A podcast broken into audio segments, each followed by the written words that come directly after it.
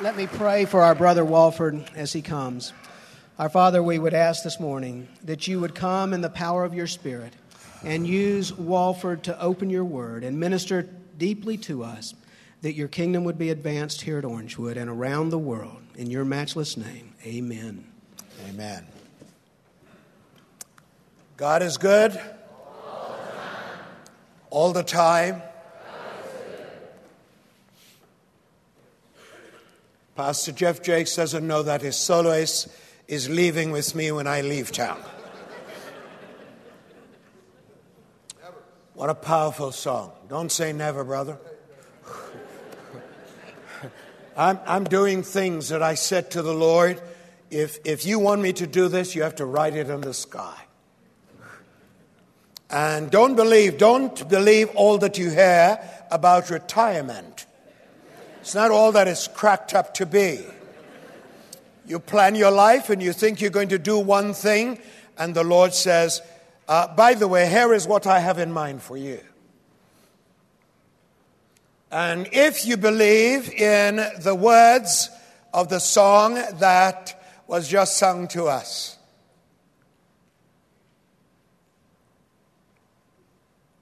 which says, Lead me to the cross, I belong to you. Then, at those times when God commands, the only appropriate response is to click your heels, come to attention, salute smartly, and say, Aye, aye, amen, so shall it be. For when God commands, the only response that is acceptable to God is that we obey. And we sing these hymns and we sing these songs, and they're enjoyable to listen to. The question is do we mean it? Do we really mean this morning that when we look at the cross and all that it means, that we are ready to follow Jesus?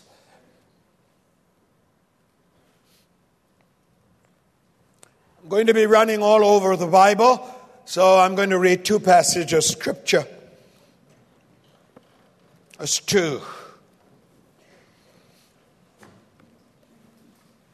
to lift high the cross. In John 19 and 17, the Word of God says, And he, Jesus, bearing his cross, went out to a place called the place of a skull, which is called in Hebrew Golgotha. There, they crucified him.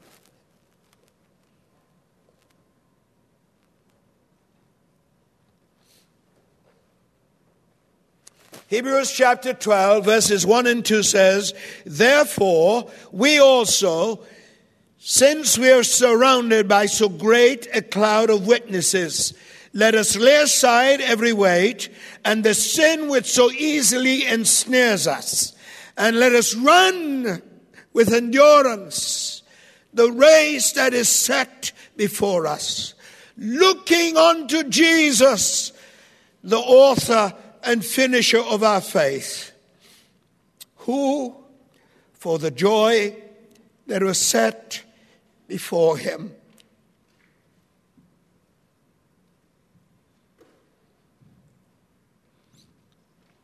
endured the cross.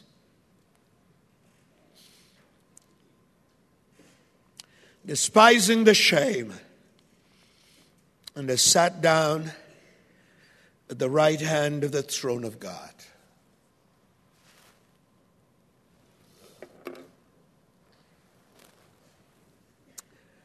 Our Father,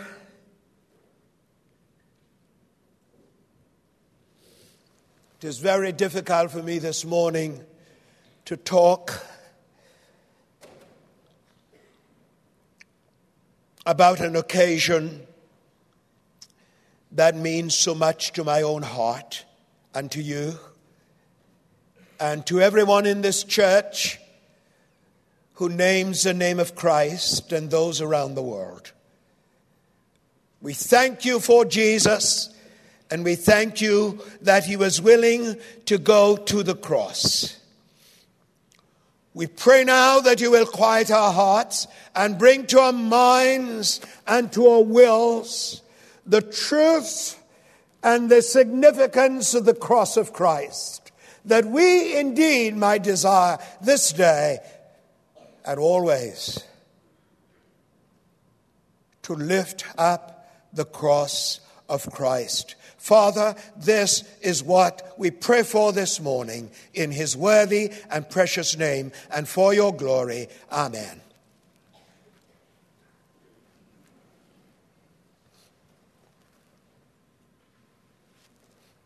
Haiti is an interesting country. It is a country of extremes where the rich and the poor live side by side. It is often said that Haiti is the poorest country in the Western Hemisphere. Dr. Vincent Miller, professor of geography and community development, who studied Haiti before we started our project Ebenezer, concluded that Haiti is the poorest country in the world. For while Bangladesh is poor, they have resources, natural resources, that are inadequately distributed. In Haiti, there are no natural resources. When you look in the distance at Haiti, you can see the hillside looking white. It is not snow, it has been scarred by erosion. And when it rains and you're walking in Port au Prince, you're walking in streets that are covered with mud. Haitians not only do not have one meal a day, Haitians do not eat every day. Because some days are not eating day because they're so poor. The average Haitian man would walk for two hours in search of work, and if he's fortunate enough to find it, he gets two dollars for his effort, and then he has to walk back for two more hours to get back to his house with a straw mattress that is unrolled on the floor of his mud hut. That's Haiti.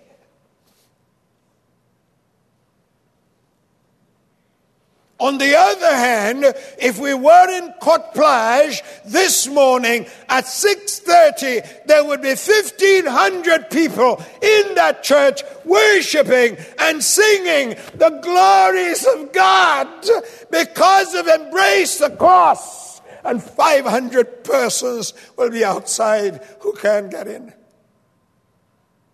At 11 o'clock in that same church in Port-au-Prince and Cote Plage, there would be another 1,500 persons worshiping God, another 200 outside who can't get in. Haitians don't look at the clock when they come to church.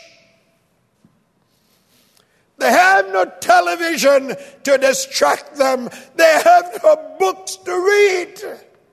And oftentimes, no houses to go to.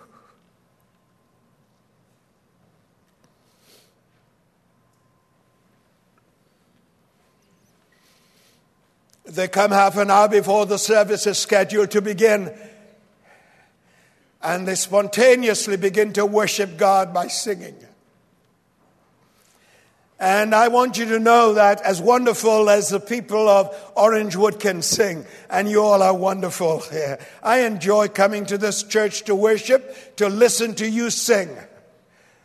But I tell you, Haitians seem to have a special thing about singing. I've heard some songs that have been so deeply emotional that I could hardly stand it without accompaniment. I heard a Haitian choir singing Handel's Messiah without any music. That's Haiti. One time I was in a church in Port au Prince, And every seat was taken, and the people were standing in the aisle, and people were pushing through the doors trying to get in to see the man who had come to preach the word of God to them. And I found myself standing there thinking to myself, You have nothing to tell these people. You should sit down and let them preach to you. Let them tell you about their commitment to the cross of Christ. Let them tell you how they've embraced the cross. Let them tell you how they've appropriated appropriated the truths concerning the cross of Christ and how they are lifting up that cross.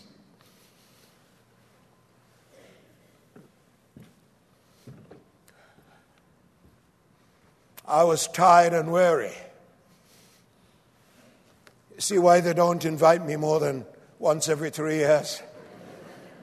I was tired and weary. I've just started to preach my introduction And my wife took me to a cruise. She wanted to get me to herself. Now, those of you who don't know anything about cruising, Katie, or you want to get away with him, take him. You have him all by yourself. You see him every day. You turn around, you see him. You go to bed, you see him. You wake up, he is there. You go to eat, you see him. You find him everywhere, every day. My wife wanted that because she couldn't find her husband who was retired and is supposed to be sitting on a rocking chair. She can't find him. So she said, Let me take you to a cruise, honey. You're tired, you're worn out. So we went to a cruise. I chose the islands in the Caribbean where I've had evangelistic crusades. So we didn't go far. We got on the ship in Barbados and we went to some of the islands in St. Thomas and Puerto Rico and Dominica, all of these islands in which I've had crusades preaching the unsearchable riches of Christ. On the 12th, the night of the 12th, was the roughest night on the ship. We felt the movement of the sea sloshing. All of the other times, it was absolutely calm. And the night of the 12th, there was movement of the water.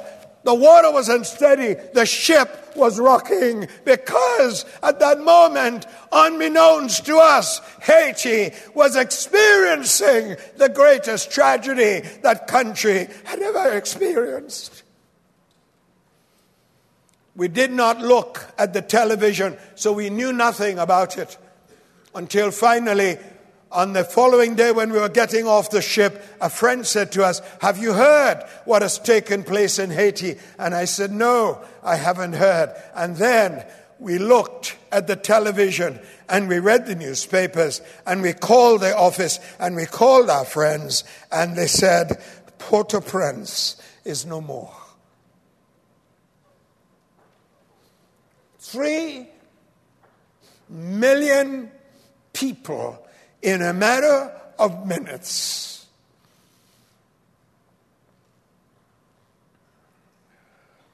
Lost their homes, lost their clothes, lost their pots and their pans. Many of them lost their lives. And people have said to me, Walford, why would God allow something like this to happen to Haiti? I have no answers just in case your ears were perked up listening for the answer that I would give. I have no answer. I know this that my God is sovereign. And I know this that my God is good. And when we cannot explain it and when we cannot figure it out, we rest in that truth. Oh God, we do not understand. We don't even like it, but we know that you are good and that you delight to bring triumph out of tragedy.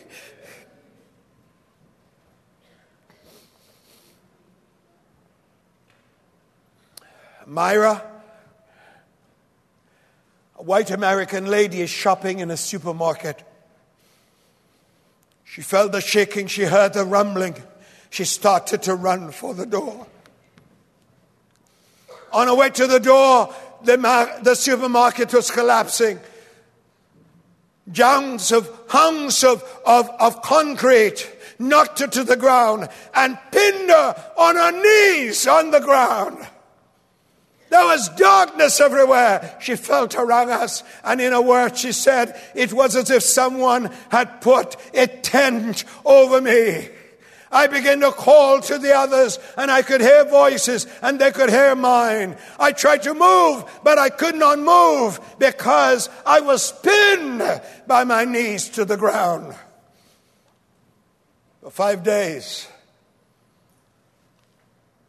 she was in a kneeling position with thousands of pounds of concrete on her feet. 108 hours before she was rescued. And then the reporter said to her, You were on your knees all this time? Yes, she said, I could not move. She said, I was speaking to some who are alive, and I heard their voices, and after a while, she said, their voices, one by one, got silent. And the reporter said to her, That must have been very painful. Oh, yes, she said, the pain was excruciating. And then he said to her, What kept you from going crazy? And Myra said, This, my faith in Jesus Christ. She on her knees in that supermarket was lifting up the cross of Christ. Glory to God. And millions around the world saw a Haitian woman trapped in a supermarket, but giving praise to God and lifting up the cross and saying, Because of the cross, I did not despair. Because of the cross, I had hope.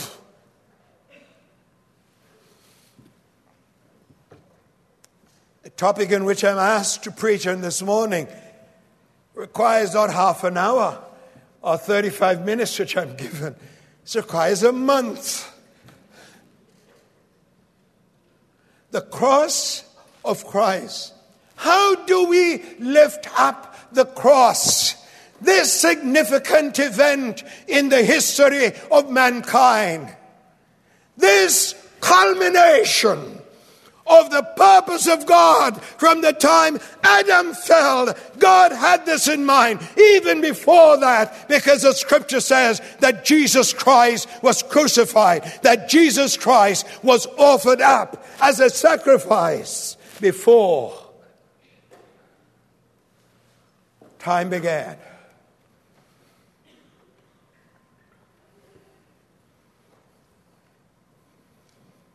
We lift up the cross, my brothers and sisters, this morning when we make it the central focus of our lives. We lift up the cross when we embrace its significance. We lift up the cross when we understand and appreciate all that God has done for us in Jesus Christ on a cross. I'm using an acrostic to get across to you some quick ideas about the cross of Christ. Tonight, God willing, I will preach in the love of God for a lost humanity. Lift up the cross of Christ, the love of Christ proclaim. Till all the world adore his sacred name, His matchless name, His adorable name, His wonderful name, until we gather in worship not only by ourselves, but the multitudes around the world to whom we've been privileged to share the good news of the gospel that come to adore Christ, to magnify Christ, to sing His praises. For as someone has said, worship does not take place unless God is revered and enjoyed. So here's my cross acrostic for this morning. The cross, C R O S S. The cross of Christ speaks, first of all, of condemnation of all humanity. The cross of Christ speaks of the righteousness of a holy God. The cross of Christ speaks of obedience of Christ. The cross of Christ speaks of the sacrifice of our Savior for the lost. And the cross of Christ speaks of the salvation which he purchased by his death on the cross.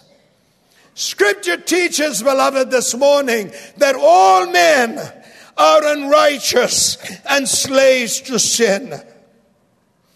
Francis Schaeffer puts it this way. He said, Man who was made in the image of God, not programmed, chose to go his own independent way so that man became what he was not. And man as he is now is not man as he always was. For there has been a space time historic change in man. Man who was made in the image of God rebelled against God.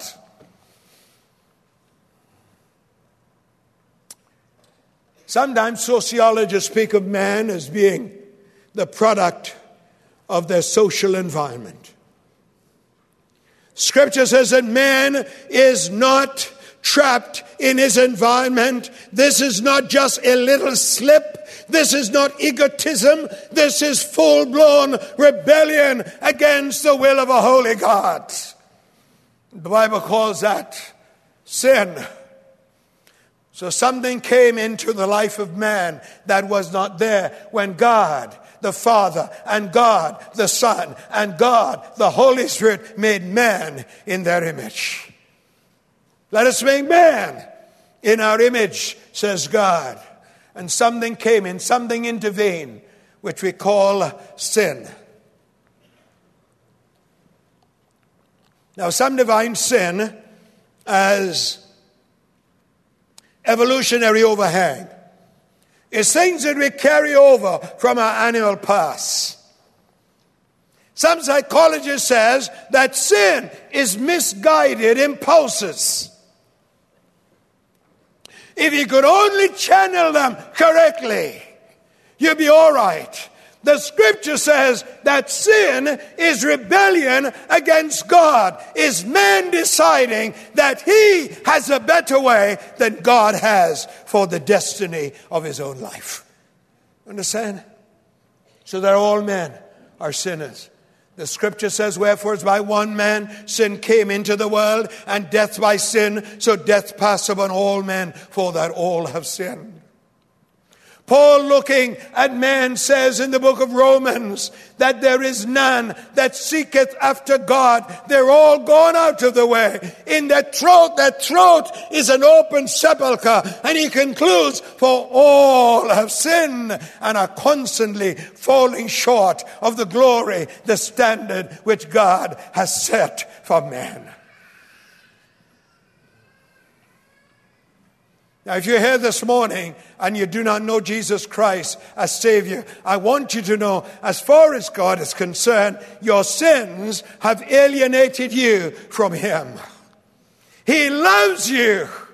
But your sin, says Scripture, has separated you from your God, so that this God will not hear us unless we come to the cross of Christ and we lift up that cross and see in that cross salvation and deliverance and reconciliation for us all. Where are you this morning? You see, the scripture says that the Gentiles are guilty, Romans chapter 1. Because when God revealed himself in nature, they did not worship him as God and therefore they're guilty. They're guilty because they did not live up to the standard of the truth that they knew. Oftentimes people would say, well, what about the heathen man who's never heard? What about him? How could God judge him? How could God send this person to an eternal destiny apart from him. How could God do that? Well, as Paul Little used to say, let's just ask him Did you live up to the standard that you knew about. Because in all human beings, as far as you can go back in history, there is what is called a sense of oughtness in man. This ought to be right and that ought to be wrong. And man, because of his fallen nature, because of his rebelliousness, does not live up to the oughtness that he knows. Why? Because he's a sinner. And you say, what about the Jews? They were given the law, and they did not keep it. They used the law to preen themselves of their privileged position as the people of God when God intended them to obey the law. And therefore, scripture says in Romans that the Jews are also guilty. They're all guilty before Almighty God. Gentiles are guilty, the Jews are guilty, we're all guilty.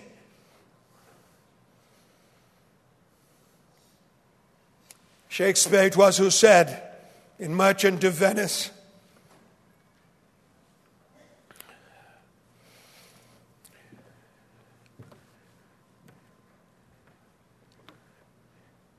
If justice is the plea, remember this that in the course of justice, none of us shall see salvation. We plead for mercy. That's where the cross comes in. At the cross, God intervened in the affairs of men to offer his son a sacrifice for sin. And so the cross speaks of the condemnation, the condition of all human being on planet earth. Because that's why Jesus went to the cross. He went to the cross because there was no other way by which sinful men can come to a holy God.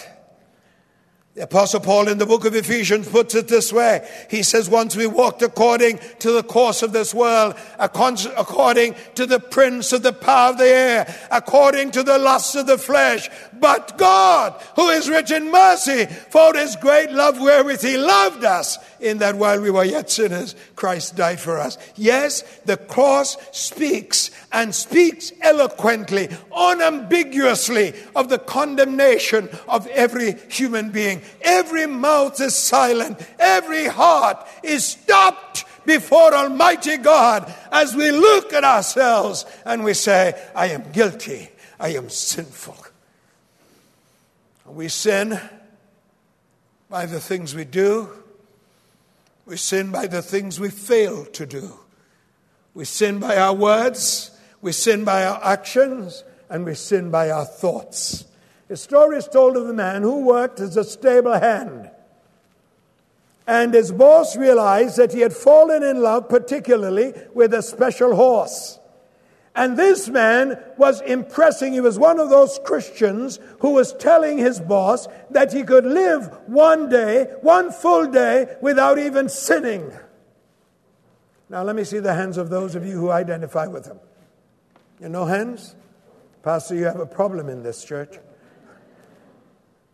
So his boss said to him, You know what? I'm going to ask you to spend one day with your favorite horse. And if you can really tell me that you did not sin during that one day, I'll give you that horse that you love. So the man thought, This is a deal.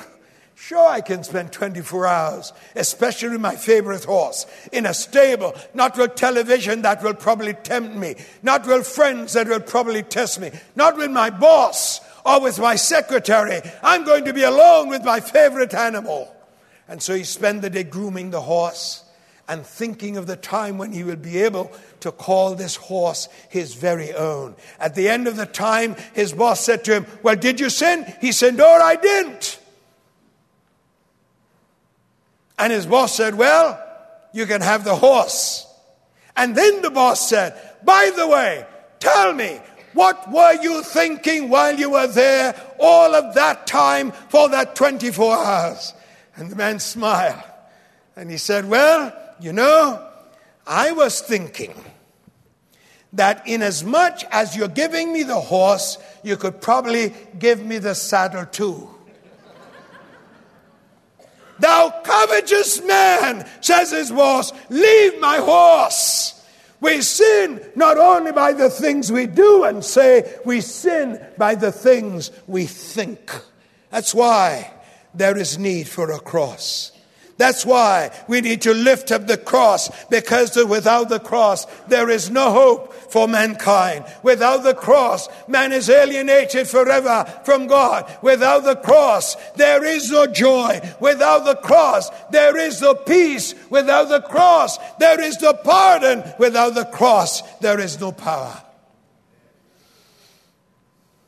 But the cross speaks not only of condemnation, and we have to hurry here. The cross demonstrates the righteousness of a holy God. You see, there is a sense in which God was caught in a dilemma when man sinned. Now, when I was teaching high school, I taught zoology in high school many years ago. Don't ask me how long. You'll be able to figure the math out and know how old I am. I'll tell you if you ask me nicely. But something had happened to the son of a high ranking civil servant and one of the teachers. And so the headmaster was called by this high ranking civil servant to explain why his son was being punished. And the headmaster said in our presence, he said, You know, I saw the whole thing. He said, I wish I hadn't seen it. Then I'd be able to give an excuse. When man sinned, God saw his rebelliousness.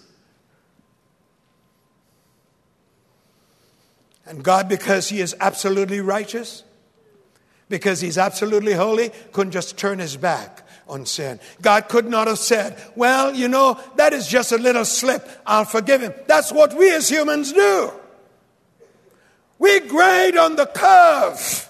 And we say, well, that was not too bad. Perhaps he was having a bad day. Perhaps she was having a bad day. That's not too bad. We'll let him go. We'll let it slip. I'll pretend I didn't see it. God cannot do that, my friends. You see, God is not sinless. God is perfect. Sinlessness presupposes the possibility of sin, and God cannot sin. God cannot be party to anything that is wrong. He is absolutely holy. He is absolutely sovereign. He is absolutely righteous. Of purer eyes, said the scripture, than to behold evil. And the cross is a demonstration of the righteousness of a holy God. But the cross is also a display of obedience of our Lord and Savior Jesus Christ. Scripture said of Jesus that he, though he were a son, learned obedience by the things which he suffered. I don't understand that.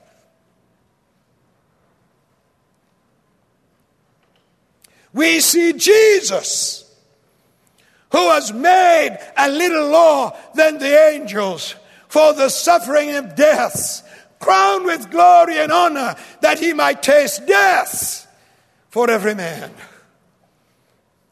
Jesus, the one who thought it not robbery to be equal with God the one who is the very God. Scripture says that he thought it not robbery to be equal with God, that he made himself of new reputation, that he took upon himself the form of flesh, that he became like unto men, and that he humbled himself even to the death of the cross. So Jesus did for us. The one who by the word of his power brought the wood and the nails into existence, he subjected himself to be nailed to a cross. And on that cross, he cried out in the agony of his soul, My God, my God, why hast thou forsaken me? What was he doing? You see, when Jesus went to the cross, he was not only feeling the physical punishment and the physical pain of nails being driven in his hands. We find Jesus in Gethsemane praying to the Father, Father, if it is possible, let this cup pass from me. In John chapter 12, verse 27, we hear Jesus say, My soul is deeply troubled, but what can I say? Spare me from this hour, for this hour came I forth. This is the hour for which I was born. My mind, my emotion, and my will is deeply troubled because I know that if I go to the cross, I will have to incur in my body that which occurred in Adam. And I really don't want to do this thing. Father, is there another way? And he said, Nevertheless, not my will but thine be done.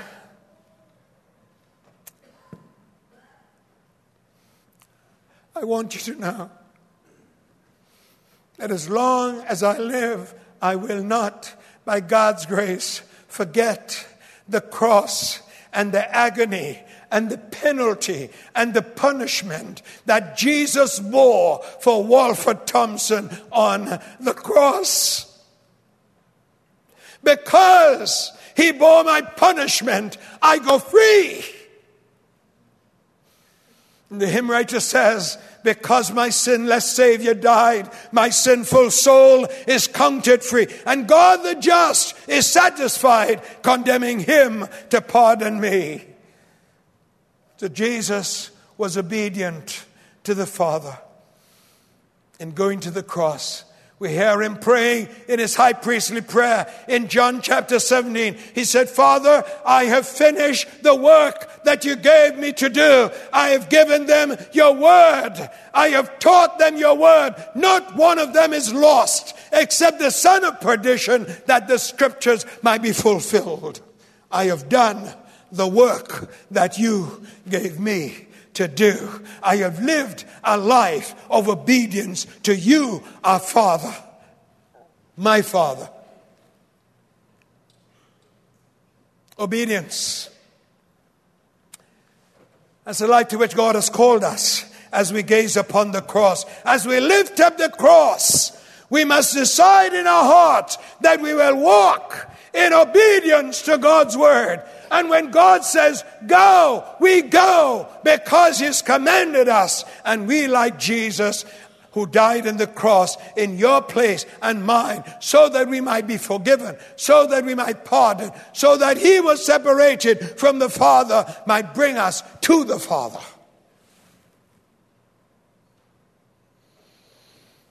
Now, if I wasn't in a Presbyterian church, I'd get a hallelujah from you for that.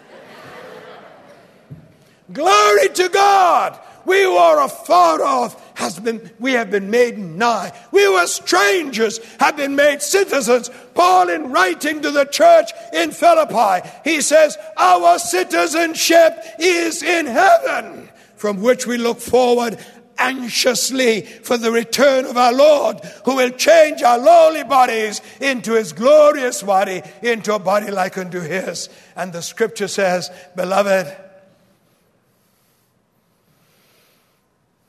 We see your glass darkly, but then face to face. We do not know what shall be, but this one thing we know that when he shall appear, we shall be like him, for we shall see him as he is because of his obedience. We now have access to the Father because of the sacrifice of Jesus on the cross.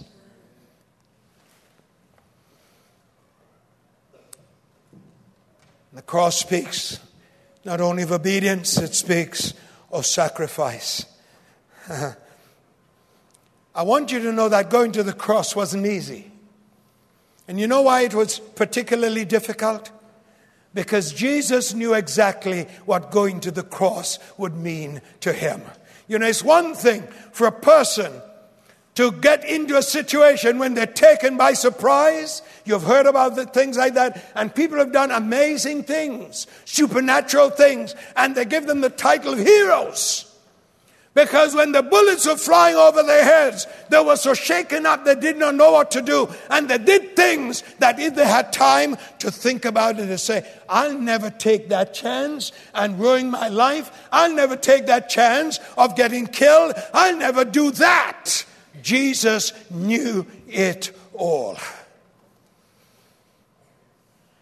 The whole picture was clearly laid out before him. He knew that he had to die in order that we might live. He knew that he had to become sin in order that we might become righteous. He knew that he had to die in order that we might live. He knew that he had to suffer.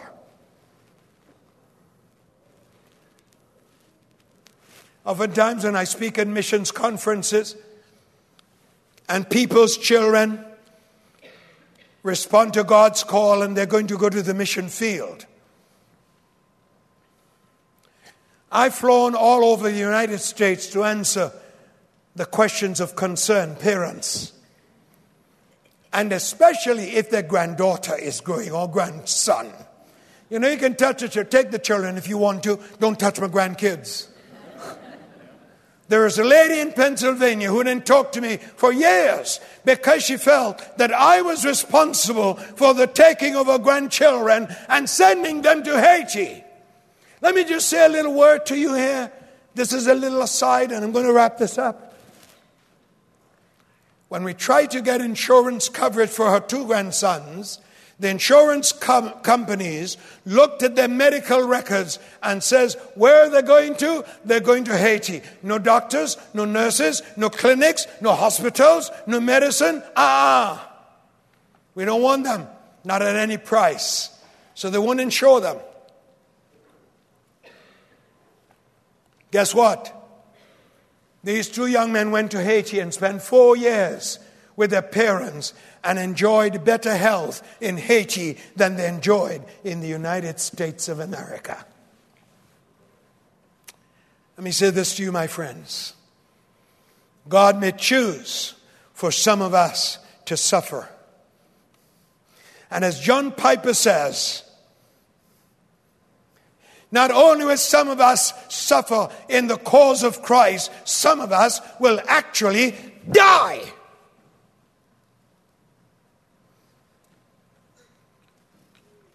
And you look at Haiti and you say, How can this happen? And we look at the cross and we say, Aha, uh-huh, God offered up his beloved Son to die that we might live. He suffered an excruciating death. He suffered the humiliation. He suffered the loneliness of being separated from the Father. He suffered the consequences of your sins and mine. So, what are we talking about? And people call me to Pennsylvania. They call me to Carolina to talk about their daughter or their son going to the mission field. And one of the questions that they ask me is Is it safe?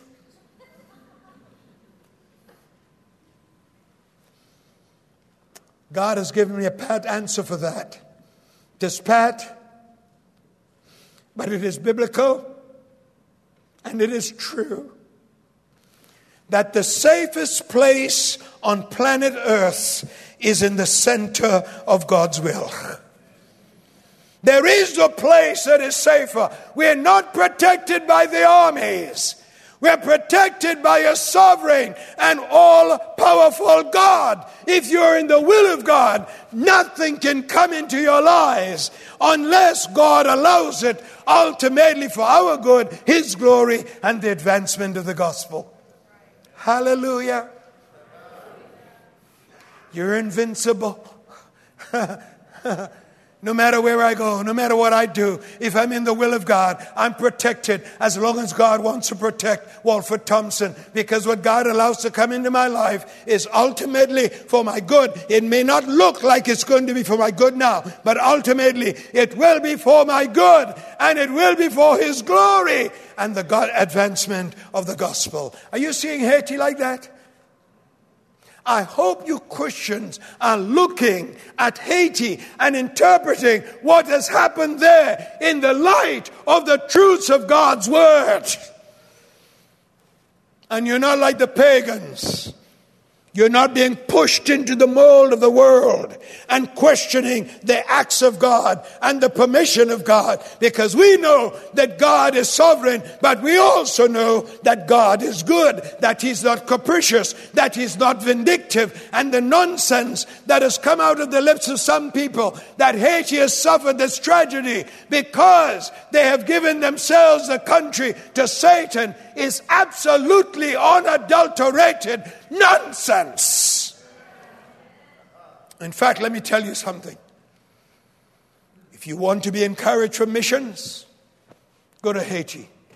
It will knock your socks off to see the hundreds and thousands of people from every walk of life who gather on Sunday mornings to praise God, to adore God, to magnify His name. Last Sunday, a Haitian pastor with a megaphone stood up in the market square. No air conditioning, no lovely buildings. The people are outside. And he said, My brothers and sisters, God is not finished with Haiti. Hallelujah because the cross not only speaks of the condemnation of men, it not only speaks of the righteousness of God, it not only speaks of the suffering of Christ and the obedience of Christ, it speaks also of salvation, the deliverance from sin. It is a means by which all men come to know Christ as their personal Savior. It is a means by which we can draw nigh, so that the scripture says, but as many as receive him, the Lord Jesus, to them he gives the right, the authority to become the sons of God, even to those who believe in his name. Jesus said, My sheep hear my voice. They know me. They follow me. I give unto them eternal life, and they shall never perish, neither shall any man pluck them out of my hand. For my Father who gave them to me is greater than all, and no man can pluck them out of my Father's hands. Hallelujah. Glory to God. We're secure in Christ by his payment on our behalf on the cross.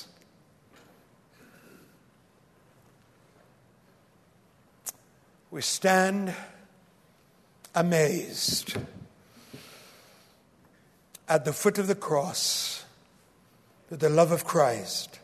And we are called to lift up this cross. Let me close by reading some words of a hymn that I believe should reflect the attitude of our hearts today. Hear the call of the kingdom. Lift your eyes to the King. Let his sun rise within you as a fragrant offering how that God, rich in mercy, came in Christ to redeem all who trust in his unfailing grace. Hear the call of the kingdom to be children of light with the mercy of heaven, the humility of Christ, walking justly before him, loving all that is right, that the light of Christ may shine through us. Hear the call of the kingdom to reach out to the lost with the Father's compassion in the wonder of the cross, bringing peace and forgiveness and the hope yet to come. Let the nations put their trust in Him. King of heaven,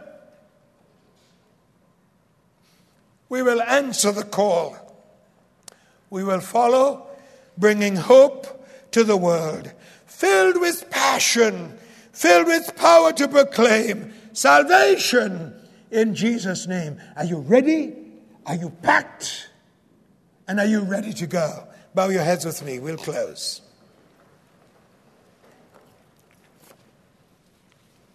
If you're here this morning and you do not know Jesus Christ as your Savior and your Lord, He died that you might live. Today, you can have forgiveness by trusting in Jesus. Is there someone like that in this congregation? You said, Brother Walford, I've never placed my faith and trust in the finished work of this Jesus Christ who died on the cross, and I'm doing it this day. Raise your hand so that I can see it. I'll remember you in a word of prayer if there is someone like that. Is there anyone, anywhere? Raise your hand so that I can do it. I'm scanning this congregation, and you're saying, I'm trusting Jesus as my Savior today. Someone, anywhere. You hear this day. I see a hand. God bless you. God bless you, ma'am. You may take it down. God bless you. God bless you, sir. Take it someone else. You trust in Christ as your Savior today. This is Mission Sunday. We're reaching out to the lost. God bless you, ma'am. I see your hand. Praise God. Someone else this morning.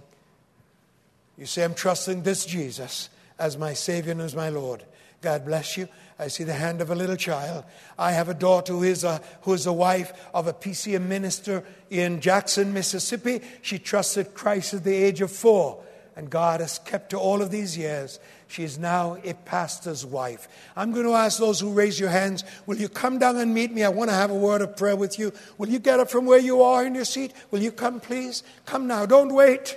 You're trusting Jesus as your Savior. The little child over here, will you come? Come. God bless you, ma'am. Some of you Christians who are here this morning, you want to come and stand with these folks and let them know that you're happy that they're trusting Jesus. Put your hands together as this lady comes. Praise God. Lift up the cross. Lift up the cross. Others of you raise your hands. You come too. You come.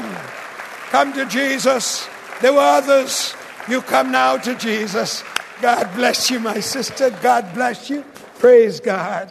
Someone else, you raise your hands, you come. There were others, you're not bold enough to come. Come on. Won't hurt you. It will be a date that you'll be able to look back on your life. On the 31st of January 2010, I placed my faith and trust in Jesus Christ as I heard the word of God preached about the suffering of Christ and the cross. I wait just for a moment. I'm going to talk with you in a moment. Is there someone else here? Is there someone here today? And you say, Brother Walford, I've heard the challenge of all that the cross means. I'm willing to follow this Jesus. Wherever he leads me, wherever he sends me, wherever he, whatever he asks me to do, I will do because he deserves it and he desires it. Is there some Christians like that? You said, I don't know where, I don't know how, I don't know when, but I'm willing to follow Jesus Christ in full time missions, either here in the States or wherever He should send me. Is there someone like that? Will you come and join us right now? Some of you like that. God has spoken to your heart this morning, and you say, I'm willing to go. Wherever He leads me, I will go. You come. God bless you. Someone else this morning. God bless you. You come, sir. God bless you, ma'am. God bless you. Wherever He leads, I will follow. Wherever He send, I will go. There is someone else this morning, and you're saying, I'm willing to go, Brother Walford. Don't know where, don't know how, don't know when. I'm willing to go. You come. Let us stand together, and I want you to come. God bless you. You come. Praise God. Others of you come. Others of you come. I will serve him. I will follow him. I will live for him. I'll go wherever he asks me to go. I am willing to go because he's my Savior, he's my Lord. And if it calls for suffering, I'm willing to do that too as he gives me the grace and gives me the strength. Is there someone else who will come right now? We're going to close the service in a moment. God bless you, brother. You come. All these black people coming up here. you all better watch out. when you get to heaven, we're in the front of the line. God bless you, brother. Come. Come. Others of you this morning, will you come? Saying, I'm willing to go. I don't know where Pastor Joe is going to ask me to go, but I'm willing to go. God sends me, and I'm going to go. I'll follow my master. Someone else this morning. I wait on you just for a moment. Say, I'm willing to go wherever he leads me. I'm willing to go. I'm willing to follow him. I'm willing to serve. And I'm willing to die. God bless you. Oh, it's precious to see these children come with all of their lives in front of them. Our Karen was four years old, as I mentioned. I was on the road. Her mother was having devotions with her, and she said, I want to invite Jesus Christ into my life. She never forgot it. She went through high school, she went to university, and now, as I said, she is serving as the wife of a PCA pastor in Jackson, Mississippi, and God is using them in a mighty way. She said, Yes, Lord, I'll follow you. God bless you. Someone else. God bless you, sir. Someone else, right now. I know it's been long. You don't have me about every three years or so. You can stay with me a little, a little while. You come. You're saying, Lord Jesus, I'm willing to follow you. Bow your heads with me in prayer. You're unwilling to come. Brother, there's some of you there in this congregation. Would you raise your hand and say, Brother Walford, remember me in prayer as you close that I'll be obedient to the call of God. God bless you, sir. Someone else, God bless you, ma'am. Someone else, raise your hand. I'll pray for you. Some Presbyterian too, you know. God bless you. I see your hand back there. God bless you. Some of you young people with your lives before you. Say, I want my life to count for God. I'm willing to serve Him. Someone else, raise your hand so I can see it. We're going to pray in a moment. Someone else. God bless you. I see your hand. God bless you. God bless you. God bless you. God bless you. I see your hands. Our God and our Father, there is nothing that is hidden from you. There is nothing that is no, unknown to you. You've told us in your word that when you put forth your sheep, you go before them, you lead us, you undergird us. You protect us. You provide for us. You enable us. And you use us for your glory. We thank you for all the hands that are raised. We pray that you will seal in their hearts the decisions that they're making this day to follow you wherever you lead them. And Father, for those who've come for salvation, we pray in the name of Jesus that you will do a good work in their hearts, that you will seal the decision that they're making this morning, that they might know that as far as the east is from the west, so far hath you removed their transgressions from them because of the cross of Christ. We thank you for them. Seal their decisions with your Holy Spirit, even now we pray in the name of Jesus. And all of God's people said, Amen. Amen. God bless you. God bless you. God bless you. God bless you. Praise Jesus. God bless you, man. God bless you, my sister. Walk with God. Stand strong with Him. He'll take you from where you are to where He wants you to be. God bless you. God bless you, my brother. God bless you. God bless you, my brother. You're getting up a little tonight, are you? Yeah. Yes. God bless you. Praise God. Brother Joe, or is Pastor Joe?